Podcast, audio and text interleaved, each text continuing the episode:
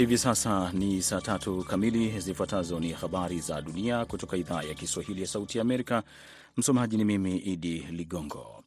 Korea Kaskazini imefyatua makombora mawili ya masafa mafupi katika mwambao wa mashariki leo, jeshi la Korea Kusini limesema katika kile Pyongyang ilionya kuwa majibu yasiyoepukika kwa mazoezi ambayo vikosi vya Seoul imefanya mapema Alhamisi na vikosi vya Marekani. Majaribio ya Korea Kaskazini ni ya karibuni katika mfululizo wake wa majaribio ya mwaka huu. Mwezi uliopita ilijaribu bila mafanikio kupeleka angani satelaiti yake ya kijasusi. Majaribio hayo yamefanyika wakati mshauri wa usalama wa taifa wa Marekani Jake Sullivan yupo Tokyo kwa mkutano na wenzake wa Japan na Korea Kusini. Alikutana na Cho Tae-young wa Korea Kusini na Takeo Akiba wa Japan kujadili programu ya makombora ya Korea Kaskazini ya mwaka mzima, lakini juhudi za kupinga zimeifanya Korea Kaskazini kuachana na programu yake ya silaha za nyuklia. Vita vinavyosababisha uharibifu mkubwa Sudan vimeingia mwezi wa tatu leo hii, huku mauaji ya gavana yakiashiria ukurasa mpya wa kuongezeka mapigano katika jimbo la magharibi la Darfur. Toka Aprili 15 jeshi la Sudan linaloongozwa na Abdul Fatah al Burhani na kikosi cha dharura cha RSF kinachoongozwa na naibu wake wa zamani Mohamed Hamdan Daglo wamekuwa wakipambana katika mapigano ambayo yameharibu vitongoji vyote vya mji mkuu Khartoum. Mapigano hayo yalienea haraka katika majimbo hasa Darfur na yameua takribani watu 1800 kwa mujibu wa takwimu za hivi karibuni za mradi wa sehemu za migogoro ya kivita na matukio kutoka mwezi uliopita. Burhan alishutumu RSF kwa kumuua gavana wa jimbo la Darfur Magharibi Hamis Abdullah Abakar katika shambulio la kihaini siku ya Jumatano. Abakar alikamatwa na baadaye kuuawa baada ya kutoa matamshi ya kuwakosoa wanajeshi hao katika mahojiano ya simu na kituo cha televisheni cha Saudi Arabia. Katibu mkuu wa NATO Jens Stoltenberg Alhamisi amesema vita vya Ukraine vinaonyesha haja ya kusimama pamoja na Ukraine na kuendelea kuipatia misaada. Aliwaambia wanahabari wakati alipowasili katika makao makuu ya NATO kwamba baada ya kuanzisha mashambulizi marefu ya kujibu mapigo, Ukraine imefanikiwa kupata na kukomboa maeneo ya ardhi ambayo yalishikiliwa na wanajeshi wa Rusia wakati wa mapigano. Amesema kwamba Ukraine kwa sasa ipo katika kupata mafanikio na hivyo kusababisha msukumo zaidi kwa rais wa Russia Vladimir Putin kuweza kukubali kukaa kwenye meza ya mapatano na kuipatia nafasi muhimu kwenye mazungumzo ya amani. Kabla ya mkutano wa wakuu wa ulinzi wa NATO, kundi la mawasiliano na Ukraine linaloongozwa na Marekani lilikutana leo Brussels kujadili misaada zaidi ya kijeshi kwa taifa hilo la Ukraine. Na kamati ya bunge ya Uingereza ilimkemea vikali waziri mkuu wa zamani Boris Johnson Alhamisi ikisema alidanganya bunge kuhusu vyama vilivyokiuka kanuni za kutotoka nje wakati wa janga la COVID-19 na alihusika katika kampeni ya kuwatisha wale wanaochunguza mwenendo wake. Kamati maalumu ya bunge iliamua kuwa vitendo vya Johnson vilikuwa ni ukiukwaji wa wazi wa kanuni na ilistahiki asitishwe kazi kwa siku tisini kwenye bunge. Adhabu hiyo ingetosha kuitisha uchaguzi mdogo ambao ungemsababisha Johnson apoteze kiti chake katika bunge, lakini waziri mkuu huyo wa zamani aliepuka fedheha hiyo na hivyo kumlazimu ajiuzulu siku ya Ijumaa baada ya kamati hiyo kumpa taarifa ya matokeo yake. Mwisho wa habari hizi za dunia kutoka idhaa ya Kiswahili ya Sauti ya Amerika. Hivi sasa tunamwalika Patrick Ndwimana kwa ajili ya kukuletea matangazo ya Kwa Undani kutoka hapa Washington DC. Mimi jina langu ni Idi Ligongo na shukran kwa kuwa nami.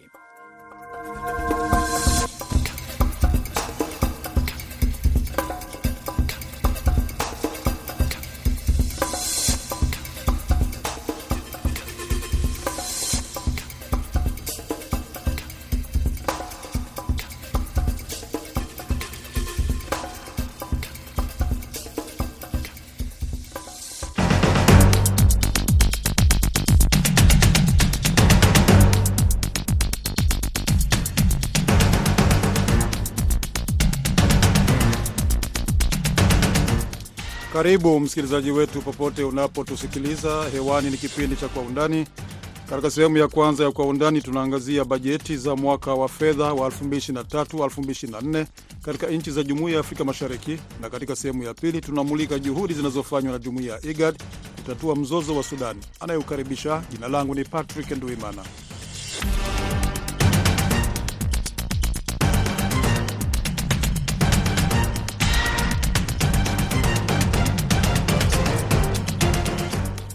Serikali za Kenya, Tanzania, Uganda na Rwanda zimetangaza leo bajeti za mwaka wa 2023/2024 mbele ya mabunge ya nchi hizo.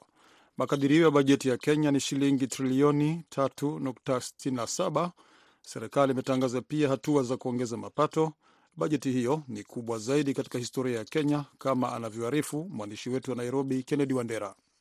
Licha ya wabunge wa upinzani Alhamisi kuondoka bungeni kuhususia usomaji wa makadirio hayo, waziri wa fedha Njuguna Ndung'u amewasilisha bajeti ya shilingi trilioni 3.67 ya mwaka wa kifedha 2023 na 24 ambayo ni ya kwanza katika utawala wa Rais William Ruto na kubwa zaidi katika historia ya Kenya, ikiwa na malengo ya kupunguza gharama ya maisha, kuongeza ajira, kustawi jamii, kupanua wigo wa kodi, kuzalisha mapato zaidi na kufikia mgawanyo ulio sawa zaidi ya mapato kwa raia wa Kenya, ameeleza waziri wa fedha Njuguna Ndung'u mbele ya bunge la kitaifa.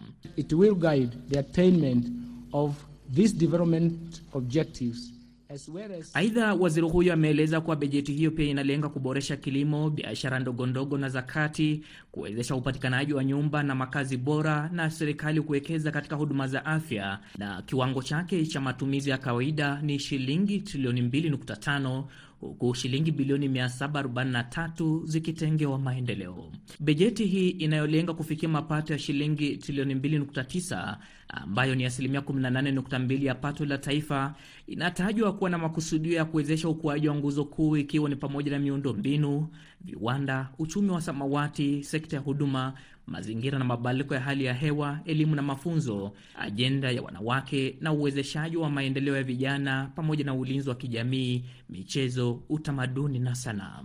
Bwana Ndung'u anaeleza kuwa licha ya uchumi wa Kenya kupondwa na misukosuko mingi ikiwa ni pamoja na kupanda kwa gharama ya maisha na athari ya mabadiliko ya tabia nchi ambayo yameathiri vibaya utoshelevu wa chakula na gharama ya maisha kwa ujumla, gharama kubwa ya nishati inayotokana na mzozo kati ya Ukraine na Urusi, uchumi wa Kenya unatarajiwa kupanuka zaidi kwa asilimia 5.5 mwaka 2023 kutoka asilimia 4.8 mwaka 2022.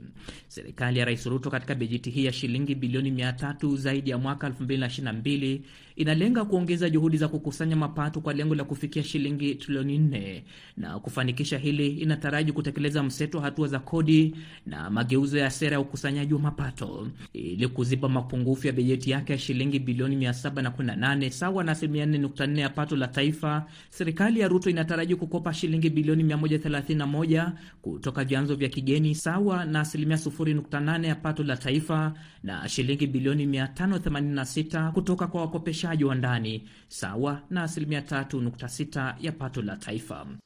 Na nchini Tanzania, serikali imepanga kutumia shilingi trilioni 44.39 kwa mwaka wa fedha wa 2023/2024 katika miradi ya maendeleo na matumizi ya kawaida. Dina Chahali anaarifu zaidi kutoka Dar es Salaam.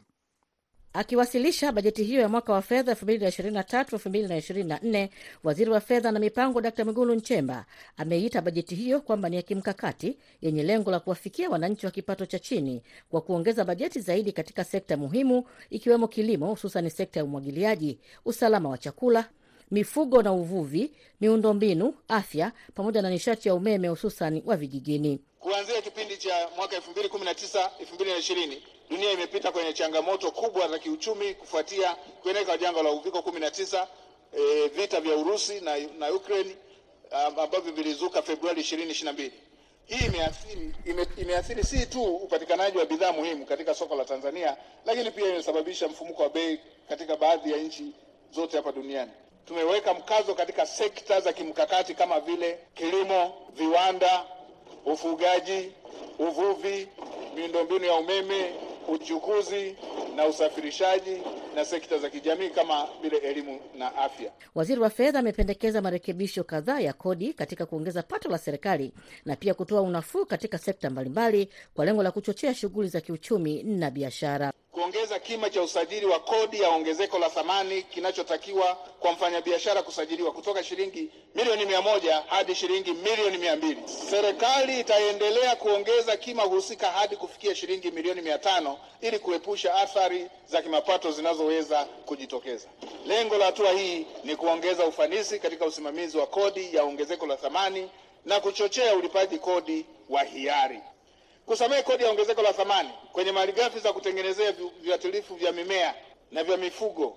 Lengo la hatua hii ni kuwapa unafuu wazalishaji wa viuatilifu vya mimea na mifugo hapa nchini na kulinda viwanda vya ndani. Hata hivyo, waziri wa fedha amesema kwamba licha ya changamoto mbalimbali, bado kuna mwamko mdogo katika ulipaji wa kodi, huku pia akionya mamlaka husika na ukusanyaji wa kodi kuacha kufunga biashara za wateja wakati wa migogoro ya kikodi. Kufunga biashara badala ya kumchukulia hatua mwenye biashara ni hatua za kikatili dhidi ya biashara, ni hatua za kikatili dhidi ya shughuli za uzalishaji. Hatua hii inalenga kulinda ajira za Watanzania, mapato ya biashara, kukuza uchumi na kuongeza mapato ya serikali. Makadirio ya bajeti ya Rwanda katika mwaka wa 2023-2024 ni sawa na franka za Rwanda trilioni 5.3 kama anavyoarifu Silvanus Karemera kutoka Kigali. Bajeti ya mwaka ujao wa fedha nchini Rwanda imepanda kutoka dola bilioni 4 milioni 764 elfu na nukta 8 hadi dola bilioni 5 na milioni 30, hili likiwa na ongezeko la dola milioni 265.3. Asilimia 63 ya bajeti hii itatokana na makusanyo ya ndani kwa mwaka 2023 2024. Misaada kutoka nchi za kigeni itachukua asilimia 13 ya bajeti hii, huku asilimia 24 ya bajeti hii ikitokana na mikopo kutoka nje ambayo ni sawa na asilimia 24 ya bajeti nzima. Takwimu zilizotangazwa wakati wa kusoma bajeti hii zinaonyesha kwamba kwa ujumla Rwanda inajitosheleza kwa bajeti yake katika kiwango cha asilimia 87. Waziri wa fedha wa Rwanda Dr. Uzeri Ndagijimana amesema kwamba hadi sasa Rwanda hutumia vema bajeti yake huku akitumia mfano wa mwaka huu wa fedha. imibare y'agateganyo dufite kugeza ubu iragaragaza ko Takwimu za sasa zinaonyesha kwamba tumeitumia bajeti yetu ya mwaka 2022 2023 katika kiwango cha asilimia 99.6, kitu ambacho ni ushahidi kwamba bajeti nzima itatumiwa. Katika bajeti hii, sekta ambayo imepewa kipaumbele ni sekta ya maendeleo na ujenzi wa miundombinu, katika hatua ambayo imeonekana kutokuwa ya kawaida. Rwanda kupitia bajeti hii imesimamisha kutoza ushuru na mapato kwa watu wanaoingiza magari yanayotumia umeme na yale yanayotumia umeme na mafuta. Rwanda pia imepunguza ushuru na mapato kwa baadhi ya bidhaa zinazotengenezwa kutoka nje ya nchi za Jumuiya ya Afrika Mashariki, huku ukitolewa mfano wa samaki unaagizwa kutoka nje ya nchi hizo za Jumuiya ya Afrika Mashariki ambako watatozwa asilimia 25 badala ya asilimia 35 kama ilivyo kwenye Jumuiya ya Afrika Mashariki. tuzakomeza gusonera imisoro ibikoresho bikoreshwa mu Tutaendelea pia kutotoza bidhaa zinazotumiwa katika ujenzi na katika viwanda kwa kuzingatia ule mkakati wa kuinua uchumi baada ya COVID-19. Wabunge hata hivyo wameonyesha wasiwasi kuhusu baadhi ya miradi ambayo bado kukamilika licha ya kutengewa kiasi kikubwa cha bajeti. nanone uh, Naomba maelezo kuhusu miradi hii kama ule wa kufua umeme kutoka maporomoko ya mto Rusumo, lakini pia miradi mingine ya kuhakikisha umeme unawafikia wananchi walio wengi. Uganda inapanga kuongeza matumizi yake kwa asilimia kumi katika mwaka wa fedha wa 2023-2024, makadirio ya bajeti yake yakiwa sawa na shilingi trilioni 52.7. Nchi hiyo inatarajia kutumia shilingi trilioni 8.7 kulipa madeni yake ya nje. Mchambuzi wa masuala ya uchumi nchini Kenya, Charles Karisa, anasema tatizo kubwa na la muda mrefu kwa serikali za Afrika Mashariki ni kwamba zinaongeza ushuru kila mara kwenye bidhaa msingi ili kupata mapato ya ndani kutokana na kukabwa na madeni makubwa ya nje, hali ambayo inazidi kumuumiza mwananchi wa kawaida. Je, Charles Karisa, serikali zinaweza kuongeza mapato ya ndani bila kuongeza ushuru kwenye bidhaa msingi?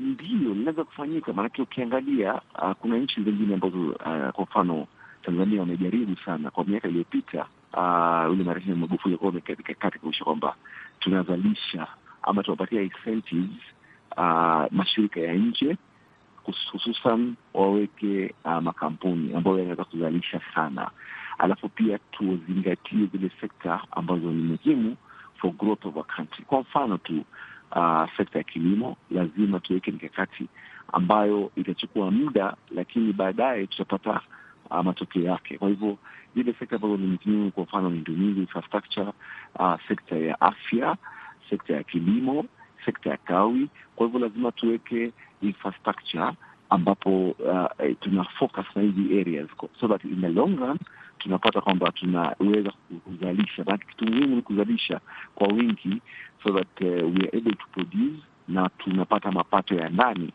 uh, hususan tuhakikishe kwamba tuna reduce outside borrowing, ma, kuomba madeni katika nchi nyingine za nje.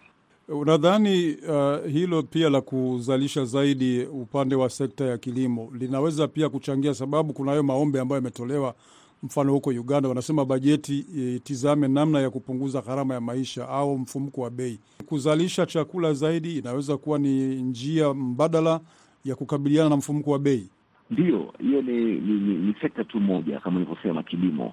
Manake unakuta kwamba ikiwa tunaweza kuzalisha chakula katika nchi zetu Uh, kwa mfano kama pengine hatuna uh, drought ama kiangazi, unakuta kwamba hatukuweka mikakati kama mfano Kenya kudhibiti kiangazi kitapokuja, maanake tunategemea kiangazi ama tunategemea natural rain. Kwa hivyo lazima tulete njia mbadala, kwa mfano nyuzi ama irrigation, kuhakikisha kwamba jambo hilo hata kama hakutanyesha mvua, tunaweka hiyo irrigation, kwa kwamba tunazalisha mapato si upande wa kilimo peke yake, pia upande wa uh, kawi ama ukipenda energy, kwa sababu cost of production ndio unaleta mambo, mambo mengi sana, na pia unaleta mfumko wa bei ama inflation. Kwa hivyo uh, kitu muhimu kama nilivyosema ni kwamba uh, ndiyo kilimo ni muhimu. Kwa hivyo lazima tuweke uh, structures kuhakikisha kwamba tunazalisha kwa wingi, na vile vile pia tuangazie sekta muhimu zingine ambazo ni muhimu katika manufacturing, kwa mfano kawi ama kupenda cost of electricity. Yaani, unapozungumzia masuala ya nishati, kuwa na nishati ya kutosha, ni upande wa uzalishaji wa viwanda. Ndiyo, ndio jambo muhimu sana. Lazima tuwe rasilimali maalum kwamba sekta hiyo inakuwa ina, ina, ina na inasaidia kuzalisha katika manufacturing. Ni Charles Karisa akizungumza nasi kutoka Nairobi. Muda mfupi tunaingia kwenye sehemu ya pili ya Kwa Undani.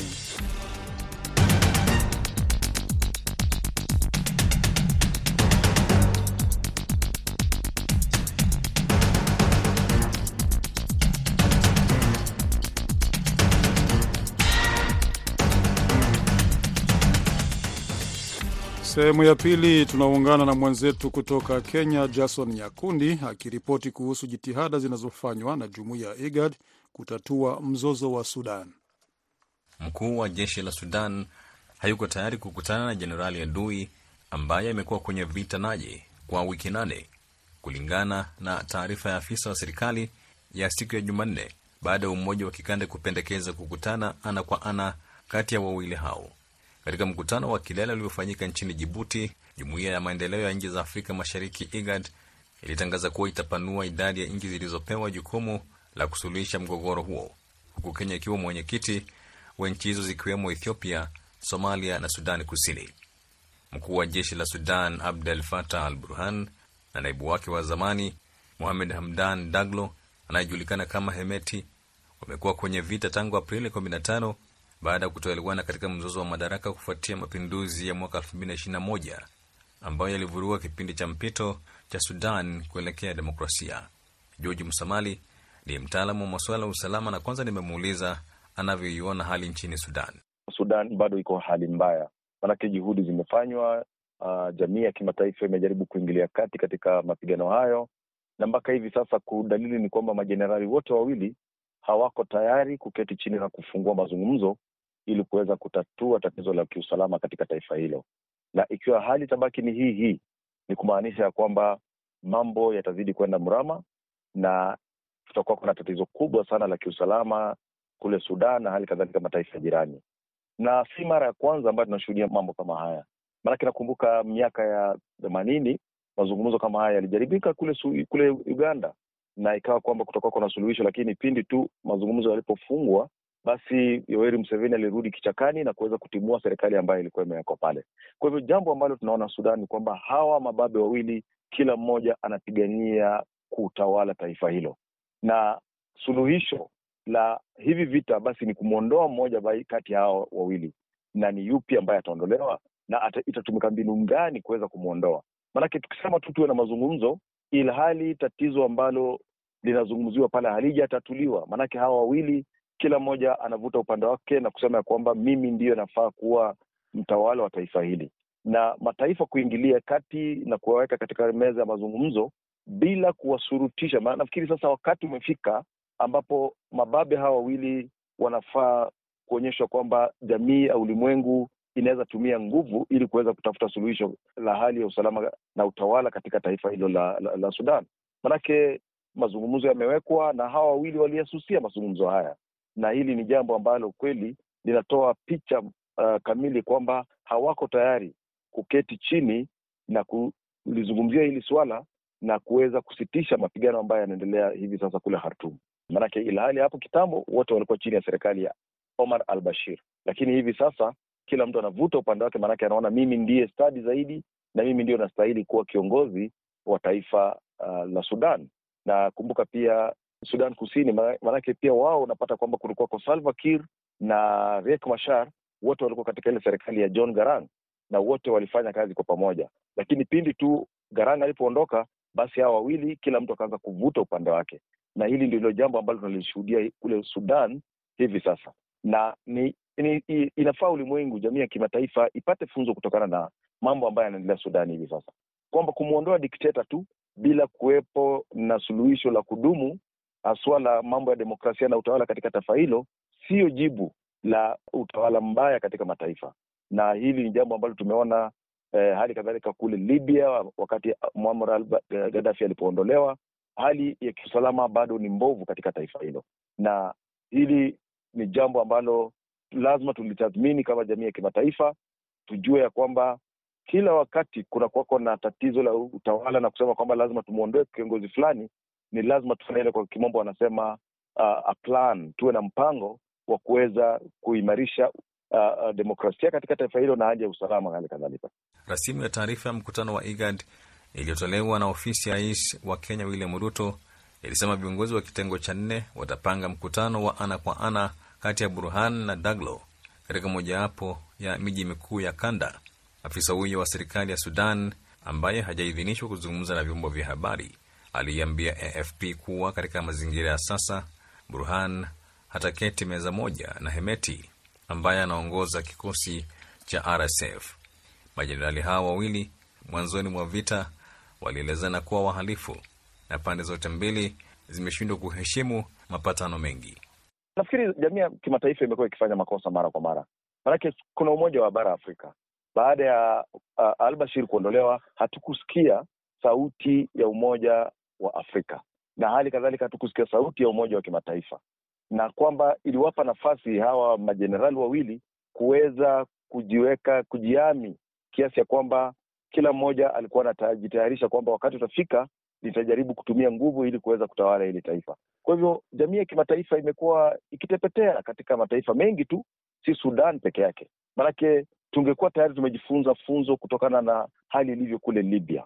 Sisi kama jamii ya kimataifa huwa tu tunatizama na kusema haya ni masuala ya ndani na yanafaa yawe na suluhisho la ndani, lakini hali ilivyo sasa Sudan ni kwamba tuliwapa ule mwanya hawa majenerali, na hivi sasa wametumia pengo hilo kuweza kusababisha utovu wa usalama ndani ya taifa hilo na kuanzisha mapigano ya ndani kwa ndani ambayo yana athari kubwa kwa wananchi wa taifa hilo la Sudan. Kama kutakuwako na suluhisho la dharura, Sudan itajipata katika hali ambayo tunaishuhudia kule Libya, na hali kadhalika, tuje karibu tu, Sudan itajipata kwa hali ambayo ilipata taifa la Somali kuanzia mwaka wa tisaini na mbili mpaka hivi sasa, kwamba kutakuwako na vikundi ambavyo vitakuwako ndani ya taifa la Sudan na vitakuwa vikilumbana mara kwa mara, na hali ya kiusalama itazidi ku, ku, ku, kuharibika, kudhoofika, na wananchi wengi watapata watakuwa katika hali ya matatizo, na jambo ambalo litafuatia ni kwamba kutakuwa kuna watu wengi sana kutoka Sudan ambao watavuka mipaka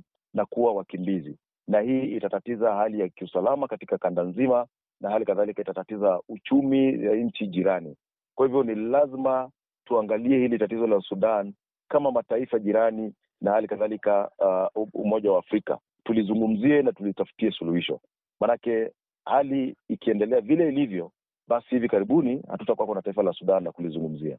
Hatua ya IGAD ilikuja baada ya mazungumzo ya Jeda kusimamishwa huku wapatanishi wakishutumu pande zote kwa kukosa umakini. Tarehe mosi Juni, Marekani iliweka vikwazo kwa makundi hayo mawili yanayopigana, lakini mapigano yamekuwa yakiendelea mjini Khartoum na vitongoji vyake.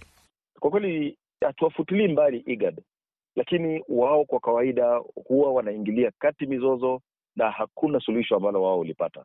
Kwa hivyo haya ni mazungumzo tu ambayo wanaja, wanasema wanajaribu, lakini sidhani wako na ule uwezo wa kuweza kuwashurutisha hawa viongozi wawili ama jenerali wawili kuketi chini na kuzungumza. Maanake itafika wakati, ndugu yangu, ambapo tutasema ya kwamba ni lazima nguvu za kijeshi ziweze kutumika mapema hii. Maanake kumbuka, tulijaribu nguvu za kijeshi kule Somali, zilikuja miaka ya elfu mbili ilhali hali iliharibika mwaka elfu moja tisa mia tisaini na mbili na unaona sasa vile hali imekuwa ngumu kuweza kurudisha taifa la Somali kama jinsi lilivyokuwa hapo awali, na hali ambayo inaiona hivi sasa, ikiwa tutaachilia Sudan kuelekea hivyo hivyo, basi itakuwa ile ile kama ile ambayo tunaishuhudia Somali. Kwa hivyo jambo la msingi hapa ni kwamba IGAD iende kule na fimbo na karoti, kwamba waeleze hatu, hamna budi kuketi chini mzungumze, na msipozungumza basi itabidi tutumie nguvu za kijeshi ili kuweza kuwatawanyisha nyinyi na tuweke utawala wa kidemokrasia uh, katika hili taifa la Sudan. Kwa hivyo mbinu ambayo imebaki tu ni nguvu za kijeshi kutumika kuweza kutatua mzozo ambao tunaoshuhudia kule Sudan, na tusiongoje, maanake Mswahili alisema usipoziba ufa utajenga ukuta.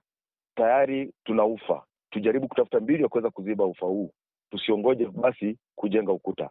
Na yeye Ibrahim amekataa mazungumzo, na ni wazi ya kwamba sasa yeye amejichukulia mamlaka katika taifa la Sudan na kwamba yeye ndiyo kiongozi ambaye anataka kutambulika kule Sudan, na mbinu ambaye inajaribu kutumika na IGAD ya kwamba wawe na mazungumzo haitazaa matunda, na ndio maanake nasema tutembee na fimbo na karoti, kwamba umekataa mazungumzo, basi sisi tutatayarisha jeshi kuja kukuvamia wewe na, na, na, na wafuasi wako.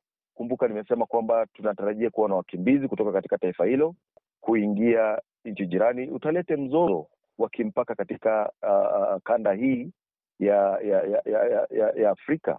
Maanake sasa tutakuwa na wakimbizi na hawa wakimbizi watakuwa na, na, na itakuwa na athari kubwa pia kwa uchumi wa mataifa jirani, na kumbuka pia ni tishu kwa usalama wa mataifa jirani. Maanake hivi sasa ukiangazia taifa kama vile Kenya linakabiliana na utovu wa usalama ndani ya mipaka ya Kenya, utovu ambao umeletwa kwa sababu ya kupatikana kwa silaha kutoka mataifa jirani ambayo zinaingia katika taifa la Kenya na kutekeleza uhalifu. Kwa hivyo ikiwa Sudan itaendelea vile, basi inamaanisha pia zile silaha ambazo zinatumika kule zitaweza kuvuka mpaka na kuingia kwa mataifa jirani na kuweza kutatiza usalama wa mataifa haya jirani. Kwa hivyo hili ni jambo ambalo ni lazima tuchukue tahadhari kubwa, maanake athari zake ni kubwa, hasa kiuchumi na kiusalama. Zaidi ya watu elfu moja mia nane wameuawa tangu mapigano yaanze, kulingana na takwimu. Kulingana na Umoja wa Mataifa, mapigano hayo yamewalazimu takriban watu milioni mbili kuhama kwao, wakiwemo zaidi ya watu mia nne sabini elfu ambao wametafuta hifadhi katika nchi jirani. Umoja wa Mataifa umesema pia kuwa watu milioni 25, zaidi ya nusu ya idadi ya watu wote, wanahitaji misaada na ulinzi. Shukran sana Jason Nyakundi kwa ripoti yako hiyo kuhusu mzozo huu wa Sudan, ambapo leo umeingia kabisa katika mwezi wake wa tatu. Msikilizaji wetu, usikosi kuungana na wenzetu katika Kumekucha Afrika, BMJ Mridhi na Mkamili Kibayasi wakiuletea taarifa mbalimbali walizokuandalia. Basi kufikia hapa tunakamilisha Kwa Undani. Patrick Nduimana pamoja na mwelekezi uh, Saida Hamdun tuna wageni tukiwatakia usiku mwema.